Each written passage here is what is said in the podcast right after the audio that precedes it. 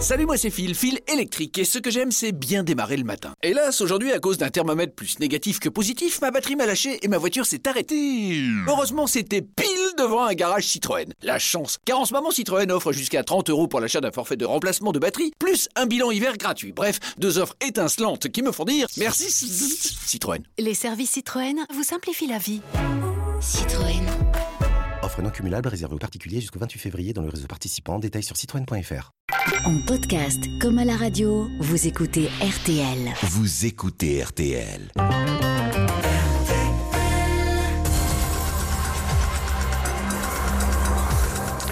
Eh bien ce soir, nous vous racontons dans l'heure du crime l'histoire d'un policier du commissariat de Montpellier, Jacques Prévosto, condamné à 25 ans de réclusion en 2012 par la cour d'assises de l'Hérault pour avoir tué sa femme et maquillé son crime en accident de la route trois ans plus tôt. C'était, disons-le tout de suite, un crime presque parfait, mais malgré son expérience, euh, l'assassin a été confondu grâce au flair d'un gendarme d'un peloton autoroutier et l'enquête démontrera par ailleurs un cas véritablement hors norme de machiavélisme criminel. On s'apercevra que comme le petit poussé, l'auteur du crime a laissé de nombreux indices qui ont permis de comprendre euh, son mobile et d'expliquer le crime.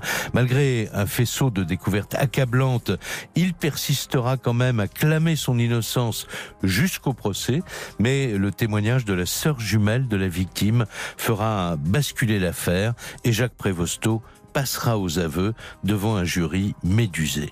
Nous allons vous raconter cette histoire dans quelques instants, donc, avec les avocats de la défense et de la partie civile, et avec une journaliste qui a mené l'enquête pour un magazine de télévision.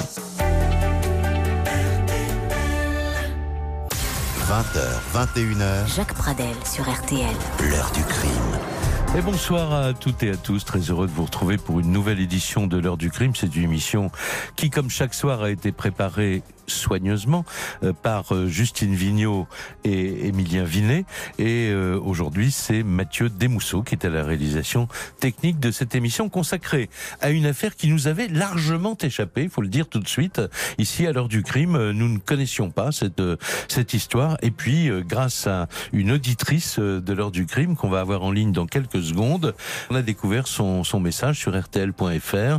Vous devriez, nous disait-elle, parler de l'affaire Prévosto, ce policier qui a tué sa femme. C'est une affaire qui m'a beaucoup marqué.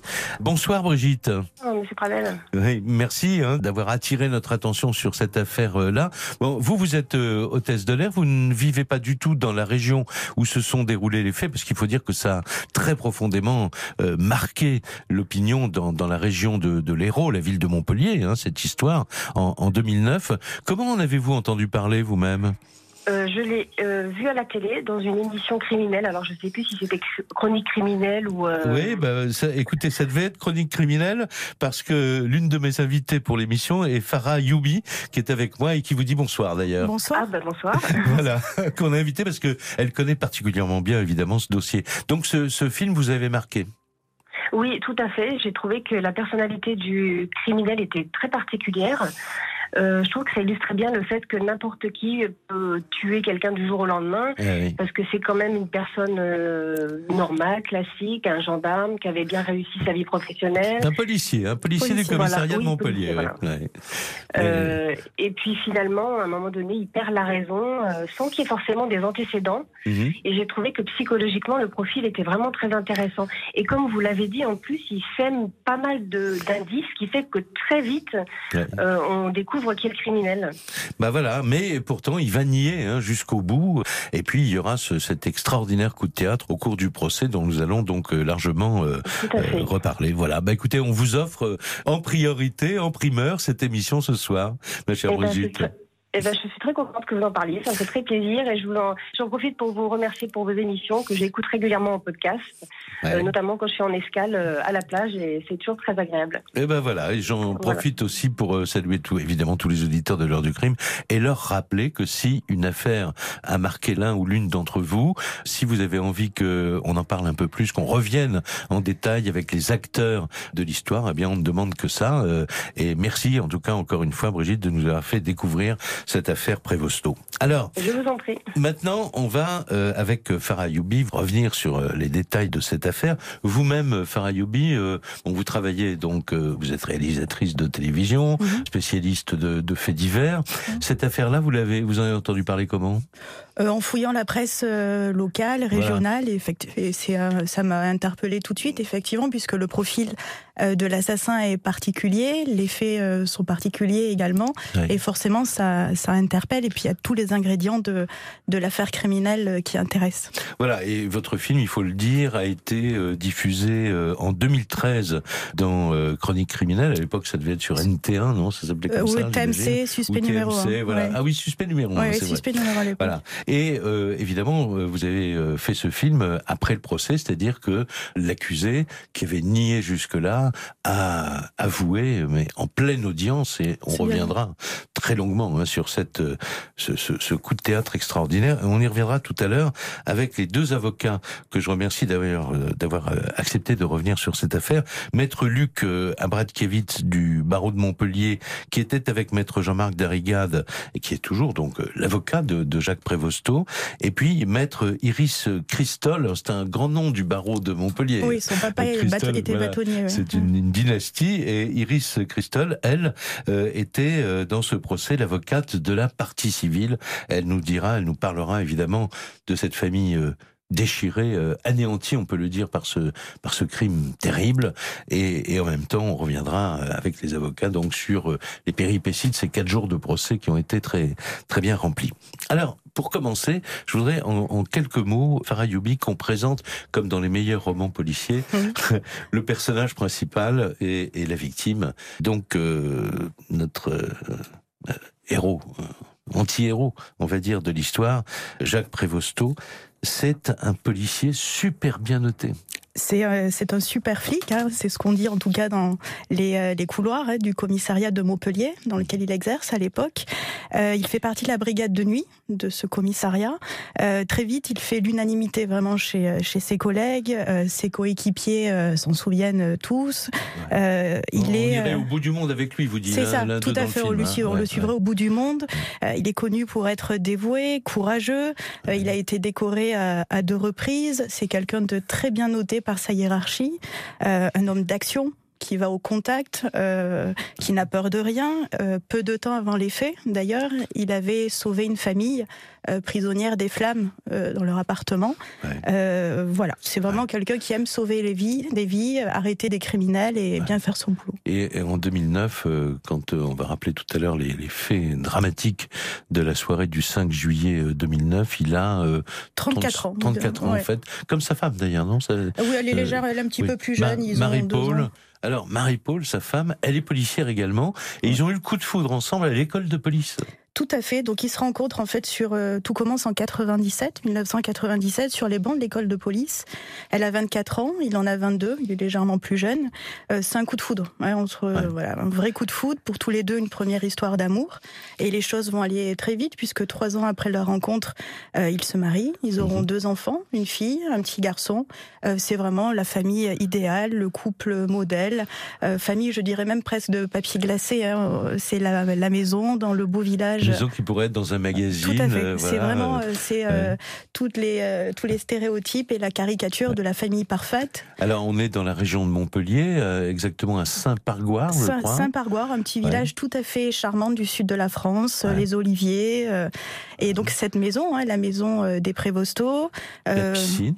piscine, une aire de jeu dans le jardin pour les enfants, la balançoire. Voilà. Et puis euh, deux, deux belles familles finalement, tout le monde s'entend s'entend bien quoi. Il s'entend bien avec sa belle famille. euh, Ah oui, les Jacques rapports sont de euh. très bons rapports, bien sûr. C'est vraiment la famille parfaite, hein, j'insiste. Et, Ouais. et je le redis, c'est. euh, et puis d'ailleurs, ils font rêver leur entourage. hein. ils affichent un bonheur Voilà. euh, qui fait plaisir à voir. Euh, les amis aiment être invités parce qu'on passe toujours des bons moments euh, chez euh, les Prévosto. Euh, tout se passe bien. Et Marie, Marie-Paul, euh, a une sœur jumelle. euh, je le signale maintenant parce qu'elle s'appelle Elisabeth. Mhm. et elle va jouer un rôle très très important au cours du procès. C'est à cause d'elle, on va dire, à cause de son intervention à la barre, euh, que Prévosto a craqué et a cessé de dire qu'il était innocent, euh, parce que diront ceux qui ont assisté au procès, mais ça on en reparlera avec les avocats tout à l'heure. On avait l'impression que c'était les victimes qui venaient témoigner. Enfin, en fait, Euh, je- pour l'avoir rencontré, effectivement, c'est son double. c'est, voilà, Ouais, elle le dit d'ailleurs, c'était mon double. Voilà, donc voilà cette histoire incroyable qui aurait pu sortir de l'imagination d'un auteur de fiction ou d'un Colombo par exemple, bon, mais c'est une histoire vraie malheureusement et on va continuer à vous la raconter dans un petit instant. Retour sur les circonstances de l'accident et puis explication d'un coup de théâtre dont nous n'avons pas encore parlé, mais le lendemain de l'accident, alors que tout le monde est là pour consoler Jacques Prévosto, la police cerne la maison et il est interpellé. Mais pourquoi? Eh bien, vous allez le découvrir avec nous dans un instant grâce au flair d'un gendarme.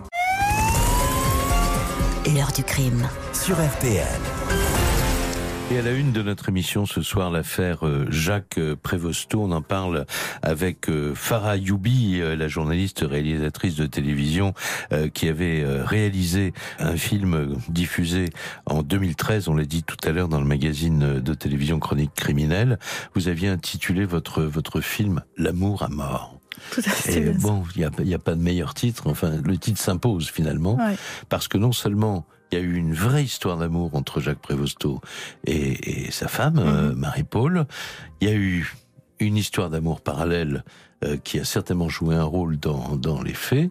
On en parlera tout à l'heure. C'est Mhm. une, une idylle, un- une relation extra-conjugale, comme on dit, qui lie également Jacques Prévosto avec une collègue de travail qui travaille dans son commissariat euh, à Montpellier. Mais nous sommes au-delà du crime passionnel parce que euh, il y a quand même euh, un grand nombre d'éléments euh, qui font froid dans le dos quoi, dans cette histoire-là. Alors, nous sommes le 5 juillet 2009, euh, Farayoubi. Oui. C'est le début de l'été, il fait beau, enfin bon, c'est... euh, voilà. L'autoroute euh, du soleil, euh, les vacances. ouais. Voilà. Et cette autoroute euh, A75 euh, qui mène à Montpellier, mais qui mène aussi euh, à Pézenas, Mhm. va être le théâtre d'un événement qu'on va maintenant raconter en, en détail ce soir-là. Des automobilistes qui roulent sur la A75 remarquent une voiture, elle est garée sur la bande d'arrêt d'urgence de l'autoroute, elle est en feu. Et à quelques mètres de là, euh, assis sur une rambarde de sécurité, un homme, c'est le conducteur, et il y a un premier automobiliste qui va s'arrêter parce que il s'est dit ça vient de se dérouler, est-ce que je peux faire quelque chose? Que raconte cet homme? Alors, il était donc euh, sur euh, cette autoroute et forcément, il est interpellé par ces flammes. Euh, on parle de véritables brasiers. hein. La voiture est, est, est une véritable fournaise. À ce moment-là, il s'arrête. Euh, il constate qu'il y a un homme qui est assis sur la glissière de sécurité.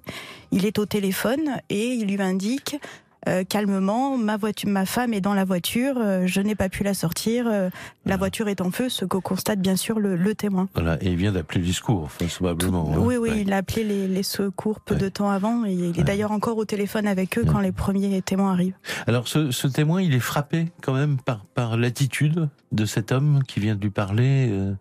Et, qui est quand même euh, étrangement calme. C'est-à-dire il y a, il y a un décalage euh, total entre la scène qu'il découvre, hein, une scène d'horreur, une voiture en feu, une femme à l'intérieur, il apprend, euh, et cet homme, donc le mari, qui est assis, qui est au téléphone et semble pour le moins passif, euh, très Alors, calme. Ça peut être le choc, on s'est dit, voilà, il vient de vivre un choc terrible, bon, les pompiers arrivent, éteignent l'incendie, et puis il y a les premiers gendarmes, et il y a les gendarmes d'un peloton autoroutier, c'est leur métier, Mhm. et, et, euh, parmi euh, ces, ces gendarmes, il faut euh, lui rendre euh, hommage, un certain Pierre Coquart. Bon, alors Pierre Coquart, sans lui, il n'y a pas d'affaire, hein, Non. vraisemblablement. Non, non, il a le flair à la Colombo. hein. Vraiment, c'est, euh, Ouais. il a porté cette enquête, cette affaire, du moins, Ouais. elle éclate euh, euh, grâce à lui. En fait, dès le départ, euh, plusieurs éléments l'interpellent. Euh, Ouais. Ça fait plus de 20 ans qu'il est euh, sur le pôle autoroutier. Euh, des, des accidents de la route, il en voit tous les jours. Et là, il est interpellé puisque il va forcément, une fois que l'incendie est éteint, faire le tour de la voiture procéder aux premières constatations. Et là, la première chose qui l'interpelle, c'est la position euh, de la victime. Euh, C'est-à-dire, on, on imagine une femme brûlée vive qui a essayé de sauver sa vie, euh, de trouver la moindre issue pour sortir. Ouais. Et là, elle, est, elle a une position pour le moins passive, calme. La... Et, et, la boucle de la ceinture de Surtout, sécurité est toujours engagée. Tout- Donc cette personne n'a pas essayé de. Elle n'a pas essayé de, se détacher. libérer, quoi, non, non, se du tout. La boucle est toujours enclenchée. Elle a les deux mains euh, en Sur la- ouais. sur sa poitrine, Ouais. la tête légèrement en arrière. Enfin, une attitude pour le moins calme et bien loin d'une femme brûlée vive et qui essaierait de sauver sa vie. Voilà. Et puis euh, il observe aussi, il parle avec euh, euh, Jacques Prévosto, donc euh, qui lui dit voilà j'ai rien pu faire, je me suis approché mais j'ai rien pu faire. Il, il voit qu'il a un t-shirt quand même tout blanc, qui n'a aucune trace de suie, de Mhm. brûlure, de, de choses comme ça. Ça l'étonne aussi quoi. Ça fait partie des éléments. Bah oui, ça l'étonne puisque Jacques Prévosto avance qu'il a tout fait pour sauver sa femme, sortir sa femme des flammes et son, son t-shirt est blanc, aucune trace de suie et surtout pas de brûlure. Ouais, voilà. Et alors que l'automobiliste qui lui s'est arrêté euh, au péril un peu de sa vie, hein, s'est a essayé de s'approcher, il s'est brûlé. Enfin, euh, voilà quoi. Il était dans un état en tout cas bien plus euh, Ouais. plus agité déjà euh, Que que, Prévosto, que Prévosto. voilà. Alors cela dit, à partir de là, on le laisse rentrer chez lui. Il se dit aussi le ce, ce Pierre Coquard, donc se dit que c'est peut-être, euh, comme on le disait, le Un état de choc, sidération. euh, état de choc. sidération, ça arrive dans des accidents. de la route. Enfin, il a ça qui lui trotte dans la tête Ouais. quand même. Ouais, ouais. C'est pour ça qu'on va entamer l'autopsie très vite de la de la victime. C'est ça, euh, tout à fait. Il y a une autopsie forcément qui est ordonnée, mais ça aurait été le cas euh, même sans soupçon hein, dans, Oui. dans le cas. Mhm. Donc une autopsie est- ordonnée et là, dès le départ, plusieurs éléments intriguent. Le premier, c'est qu'on ne retrouve aucune trace de suie dans les voies respiratoires de Marie Prévosto, sur sa langue, la gorge, la trachée. Il n'y a aucune trace euh, de suie et forcément, ça interpelle le médecin légiste. C'est le signe que qu'elle n'a pas respiré dans le foyer d'incendie. Donc elle était, Donc, elle était déjà morte. selon le médecin Voilà. au moment où l'incendie s'est déclaré. Quoi. Dès- voilà. Ouais. Un Donc- incendie qui a pris des proportions euh, énormes très vite aussi, en plus. hein. C'est ça.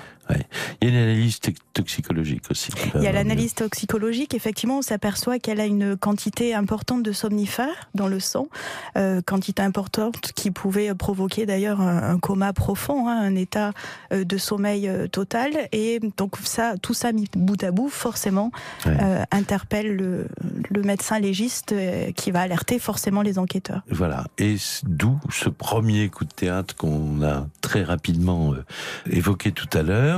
Le lendemain, euh, soir, alors que tout le monde est là pour euh, consoler le, le pauvre Jacques, euh, eh ben, la police sert de la maison, il est interpellé et on l'amène au commissariat, dans son commissariat d'ailleurs, Ouais. et il est mis en, en garde à vue. Et donc là, évidemment, les enquêteurs savent ce que vous venez de dire sur euh, l'autopsie, Mhm. peut-être pas encore sur la toxicologie, je ne La sais pas, mais oui, enfin, ça arrivera plus tard, mais en tout cas, en on tout cas, sait ils qu'elle euh, qu'elle était morte au moment de, de, de l'incendie. l'incendie. Mhm. Et là, il demande à, Jacques Prévost de raconter l'accident. Il dit quoi alors? Il- Bah, il, est, il va raconter ce qu'il avait déjà dit au gendarme Cocard hein, le, la veille, le soir des faits. Il explique qu'il est au volant, euh, qu'il est au- à bord de son véhicule avec son épouse. Euh, son épouse était souffrante, euh, victime de malaise. Elle avait reçu une caisse sur la tête, ce qui justifie d'ailleurs cet En état. faisant des travaux dans le garage, une caisse lui avait échappé des mains. avait Elle a été assommée, femme, elle, est, elle est un Mmh. petit peu sonnée, elle est prise de vertige, elle a mal à la tête. Ouais. Et euh, donc il veut la conduire aux, aux urgences en fait, et euh, il s'aperçoit sur l'autoroute que sa voiture a des soubresauts, Euh, le moteur semble s'échauffer, enfin ça, ça va pas. Voilà, il se Donc gare, euh, euh, voilà, par sécurité il se gare, il se met sur la bande d'arrêt d'urgence. ouais. Là, il dit je descends de la voiture, je vais aller mettre le, le- le triangle réglementaire à 25 mètres, etc. C'est ça. Et là, euh, catastrophe, je m'aperçois que la voiture s'est embrasée. euh, C'est. euh, et j'ai rien pu faire. Je n'ai rien pu faire. J'ai tenté de sortir mon épouse, mais je n'ai rien pu faire. Et évidemment, les enquêteurs savent qu'ils mentent. Alors, il va s'apercevoir qu'ils savent qu'il a menti.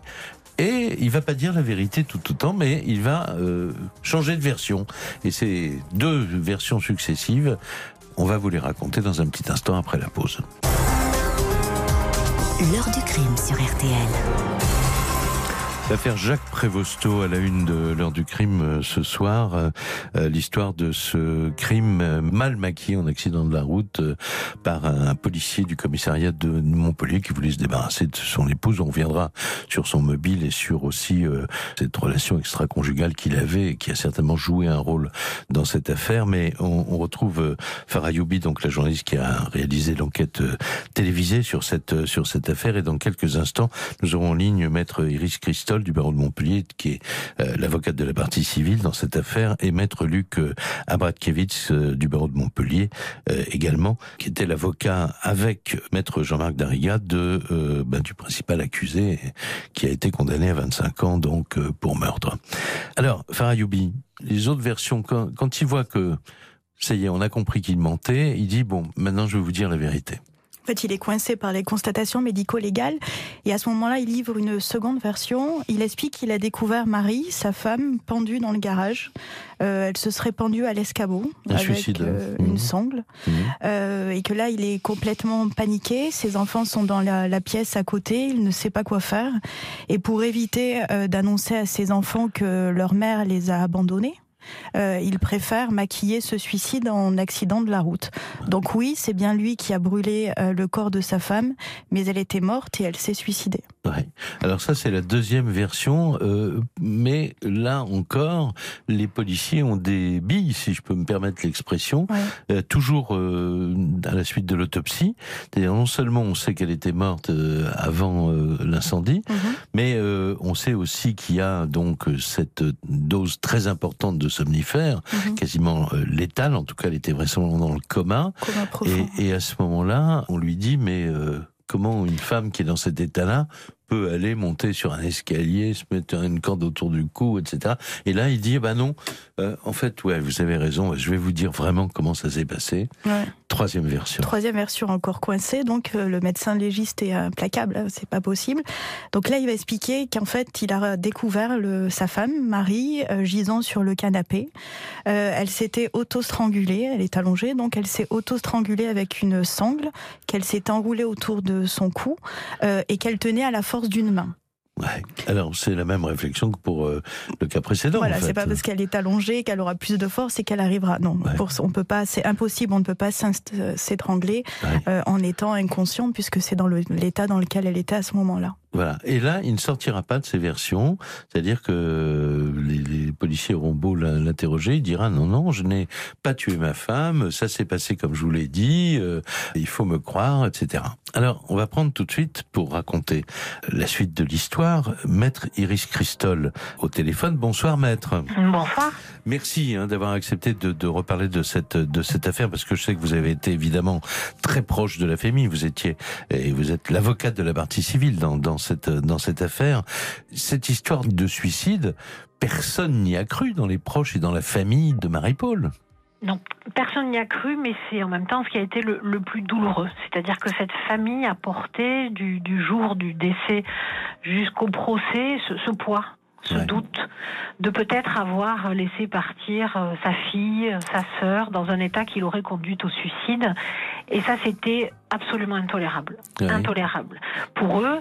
Donc, ils ont eu à cœur, même dans le déroulement de l'instruction, euh, de veiller à ce que démonstration soit faite que Marie n'avait pas choisi de se donner la mort, comme le disait Jacques Prévosto, euh, essayant d'expliquer qu'il était chevaleresque de maquiller son suicide en accident pour éviter de faire porter aux enfants le poids de l'abandon de leur mère. Euh, donc c'était d'une grande perversité intellectuelle et euh, c'est la raison pour laquelle beaucoup d'investigations ont été menées euh, sur euh, la cause de la mort. Oui, alors on, va y revenir tout à l'heure, mais je reste sur cette histoire de suicide où les policiers doivent, j'ai pas vu les, évidemment les procès-verbaux d'interrogatoire comme comme vous, mais dans son film, Farah Youbi évoque un mobile donné à la demande des policiers qui doivent lui dire mais pourquoi elle se serait suicidée votre, épouse?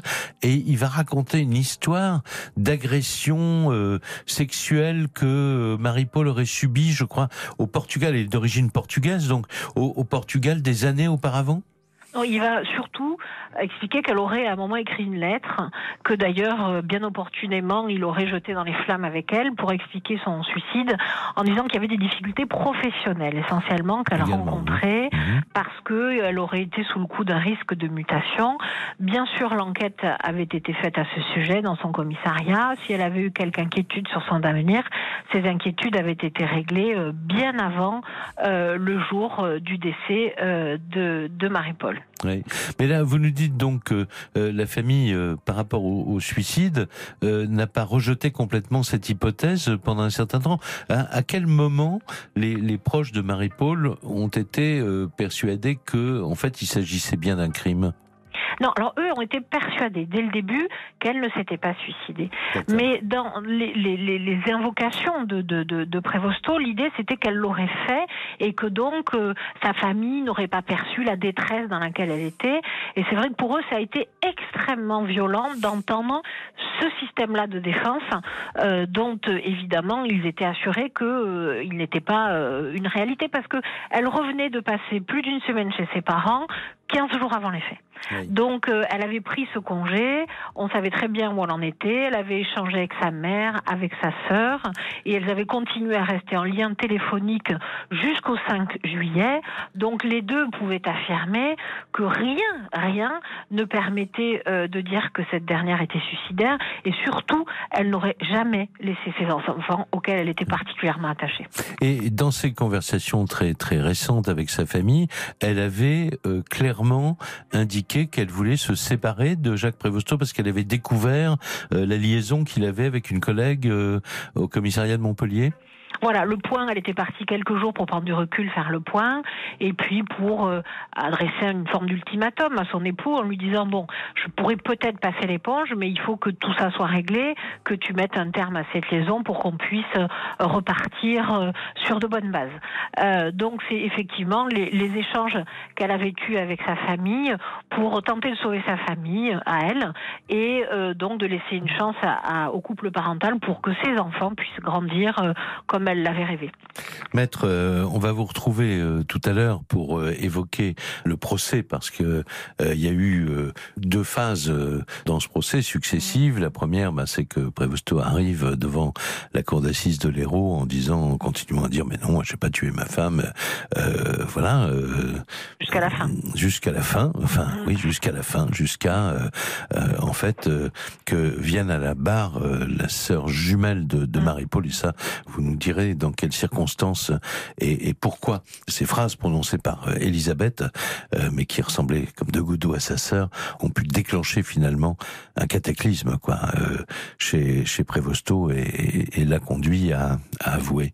On va faire une pause tout de suite et on va retrouver ensuite votre confrère maître Luc Abadkiewicz parce que évidemment l'avocat dans cette affaire, les avocats, puisqu'il y avait aussi euh, maître Jean-Marc Darrigade, sont dans une situation incroyable. Il y a un dossier qui est accablant. Il y a un homme qui, qui nie. Ils sont là pour défendre cet homme. Comment on se sort d'une telle contradiction? C'est la première question que je poserai à Maître Abradkiewicz dans un instant. RTL Grand Soir, Christophe Paco. RTL Grand Soir, c'est l'occasion de revenir ensemble sur l'actualité de votre journée à tête reposée. Invité, décryptage, conso, magazine de l'écho et grand choix du grand soir. RTL Grand Soir, avec Christophe Paco, tous les soirs à partir de 22h. Retour de l'heure du crime, Jacques Pradel sur RTL. Dans un instant, nous évoquerons le, le procès de Jacques euh, Prévosto, mais d'abord euh, avec euh, maître Luc Abradkiewicz qui est en, ligne maintenant. Il faut revenir sur comment les avocats de Jacques Prévosto ont vécu toute cette affaire. Bonsoir maître. Bonsoir, monsieur Pradel. Je, je voulais qu'on ait vraiment le temps, que vous ayez le temps de vous exprimer là-dessus. J'imagine que vous, vous arrivez avec euh, maître Jean-Marc Darrigade, vous êtes les avocats donc de Prévosto. Il vous dit la même chose que ce qu'il a dit aux, aux policiers. Comment ça se passe Enfin, je ne demande pas de trahir des secrets professionnels, hein, mais comment ça se passe? Vous avez besoin, vous, en tant qu'avocat, euh, de savoir, euh, d'en savoir plus. J'imagine qu'il y a des, des discussions avec euh, avec votre client. Dans, dans les premières minutes, dès que je rencontre Jacques Prévosto, il sort de garde à vue, 48 heures de garde à vue qui ont été extrêmement éprouvantes, où il a livré quatre versions contradictoires et où les enquêteurs du SRPJ ont déjà réuni des éléments euh, à charge euh, qui sont extrêmement gênants. Ouais.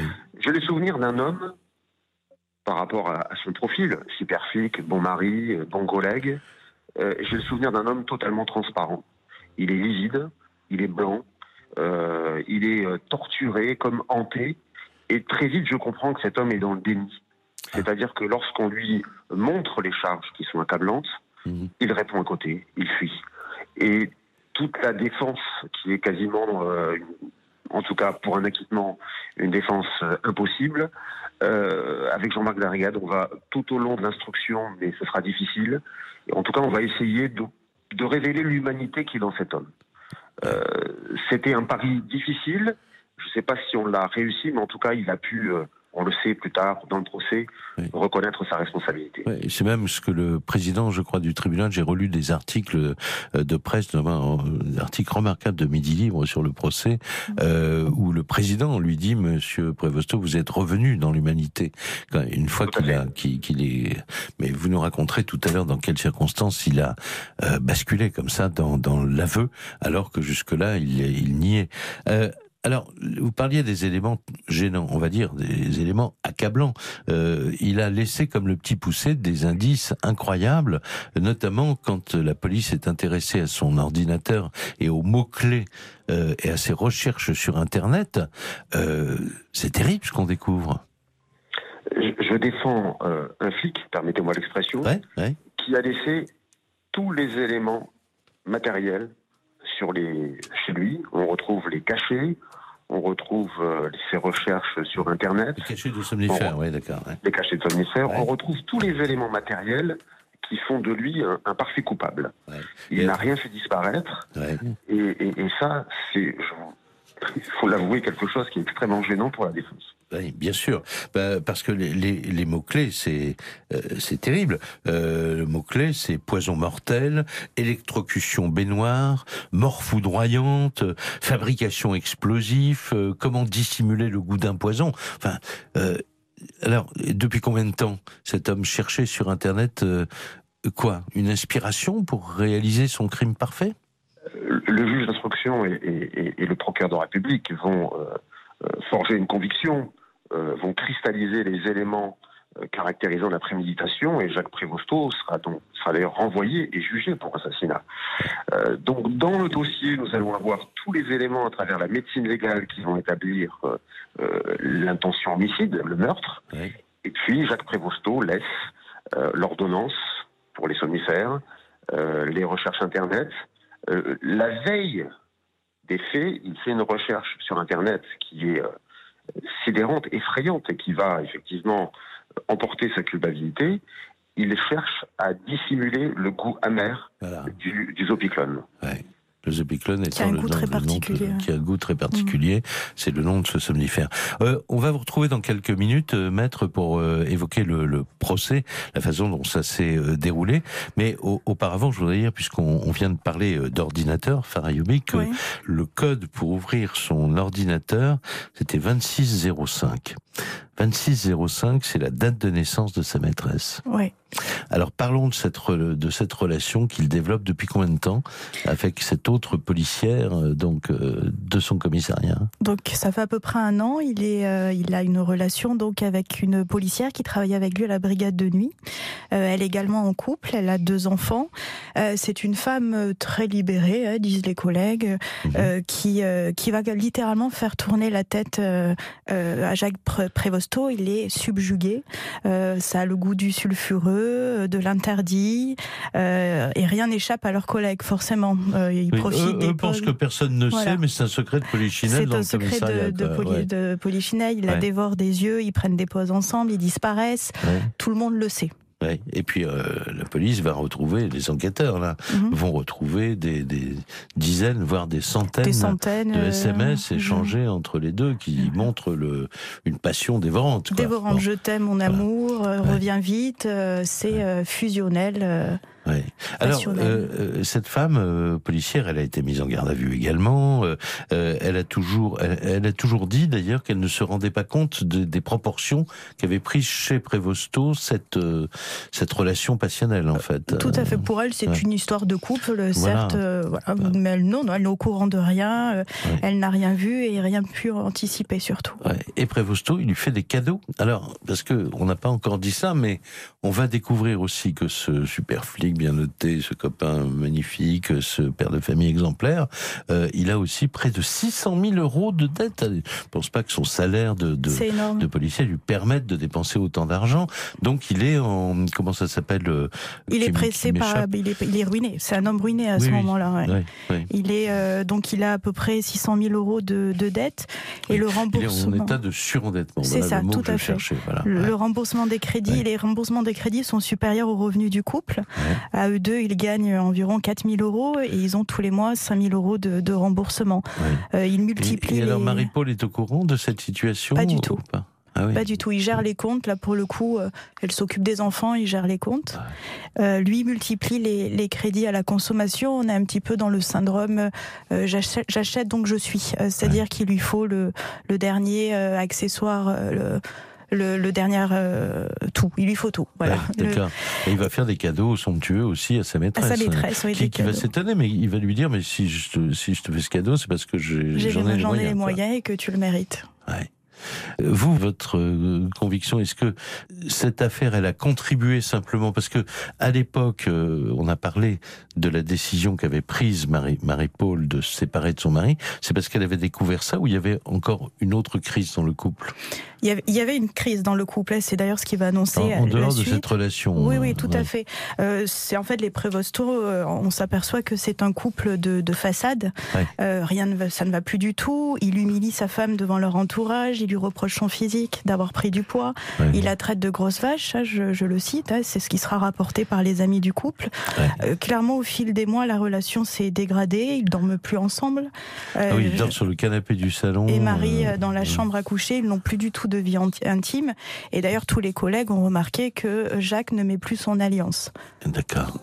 Donc il y a une crise profonde dans ce dans ce couple. Il y a cette relation extra-conjugale, mais voilà. Euh, et, et, et, puis il y a euh, quand même cette idée obsessionnelle parce que ça fait combien de temps qu'ils cherchent sur Internet Vous m'avez dit, mais je, je me souviens plus. Oh, ça fait en tout cas plusieurs. Je veux pas. Plusieurs mois. Dire, oui, plusieurs mois. Plusieurs en tout mois. Cas, et jusqu'à la ouais. veille des faits, il y a ces ouais. recherches. Euh, on sait que Marie, forcément, en femme délaissée, a flairé hein, que son mari n'était plus le même. Ouais. Et à partir de là, en bonne policière qu'elle est, mmh. elle va mener son enquête et notamment récupérer euh, les relevés téléphoniques de son mari. Et voilà. là, le... Donc elle sait tout. Elle et sait tout. Elle décide. Voilà. Et lui, apparemment, euh, n'envisage pas, euh, peut-être pour la façade, euh, de cette séparation. Voilà. Donc, ce qui pourrait expliquer une partie du mobile de cet homme. Mais les choses sont pas si simples. C'était le rôle de la justice, évidemment, de faire le point sur tout cela et de sortir une vérité judiciaire. On en parle avec les avocats dans un instant. Le procès. Retour de l'heure du crime. Jacques Pradel sur RTL. On vous raconte ce soir avec mes invités l'affaire Jacques Prévosto. C'est une auditrice de l'heure du crime qui nous a laissé un message sur rtl.fr. Euh, Brigitte, euh, hôtesse de l'air, qui écoute beaucoup en podcast l'émission, comme elle nous le disait au tout début, et euh, qui avait été frappée euh, par l'affaire parce qu'elle avait regardé une émission, alors qui n'était peut-être pas encore chronique criminelle, mais comment s'appelait l'émission? Suspect numéro 1. Suspect numéro 1, voilà, pour laquelle Farah Youbi avait réalisé ce, ce, film, ce reportage sur l'affaire Jacques On en parle également avec maître Luc Abratkiewicz du barreau de Montpellier, l'un des avocats de Jacques Prévosto, et avec maître Iris Christol, avocate de la, de la partie civile. Maître Christol, d'ailleurs, je voudrais qu'on commence ensemble à parler de la manière dont vous abordez ce procès. Trois ans après les faits, l'instruction, elle a été bouclée. Il y a un faisceau de charges vraiment accablante contre l'accusé présumé euh, donc euh, meurtrier de sa femme. Comment vous abordez ce procès et notamment avec euh, la sœur jumelle de Marie-Paul, Elisabeth Alors, on aborde le procès toujours avec l'idée que Marie ne s'est pas suicidée, qu'on va devoir euh, bien démontrer les éléments techniques qui font la démonstration que même si la dose de médicaments était mortelle, ça n'est pas ça qui l'a tuée, parce que ça peut permettre de laisser un doute dans l'esprit, euh, mais qu'elle a été étranglée. Heureusement, les analyses nous ont permis de faire cette démonstration qu'elle était décédée d'asphyxie mécanique. Donc le débat sur ce sujet n'existe plus. Mhm. Après, il y a la question du, du, du mobile qui, qui, qui, est, qui, est, difficile aussi à, à, à, comprendre, mais qui obsède beaucoup la famille et qui a fini par comprendre et découvrir que cet homme était couvert de dettes, 600 000 euros, et que divorcer, bah, ça voulait dire mettre à jour tout ça, ça voulait dire des ennuis infinis, alors que finalement, assassiner Marie, ça permettait de faire payer par l'assurance décès ben, une partie des crédits, notamment euh, le crédit euh, immobilier, ouais. ce qui signifie que ça réglait le problème de la femme et des dettes. Donc il s'agit d'un calcul qui était finalement euh, assez froid. Donc on aborde ce procès avec l'idée que sa présence à elle sera déterminante, ouais. parce qu'on voit Jacques Prévosto qui parfois, quand les choses sont désagréables, écarte son regard, mais on sait que au-delà du regard, il va devoir également se boucher les oreilles, parce que ce qui est très impressionnant, c'est que quand Elisabeth parle, elle a la même voix que Marie. Et on sait que son témoignage sera extrêmement important parce que même pour les jurés, euh, voir arriver cette femme, c'est quelque part voir arriver celle qui n'est plus là mmh. euh, et entendre sa voix et la regarder. Donc euh, c'est un témoignage important. Elles étaient jumelles euh, de venir expliquer à la barre de la cour d'assises bah, sa douleur, mais d'arriver à, à l'articuler clairement, arriver à dire ce qu'elle a sur le cœur, arriver à dire aussi euh, ce qu'est devenu leur maman à toutes les deux, qui aujourd'hui est plus proche de la tombe de Marie, qui est morte que de ses enfants encore vivants, ouais. et du cataclysme ouais. qu'a créé cette affaire dans cette famille, parce qu'aujourd'hui Elisabeth vit aussi et élève les enfants ouais. du couple Prévosto. Ouais, bien sûr. Et, et, au fur et à mesure de ce qu'elle dit, on, on voit l'impact qu'ont ces paroles sur Jacques Prévosto. C'est-à-dire qu'on voit pas l'impact, on voit qu'il ne la regarde pas et qu'il se bouche les oreilles.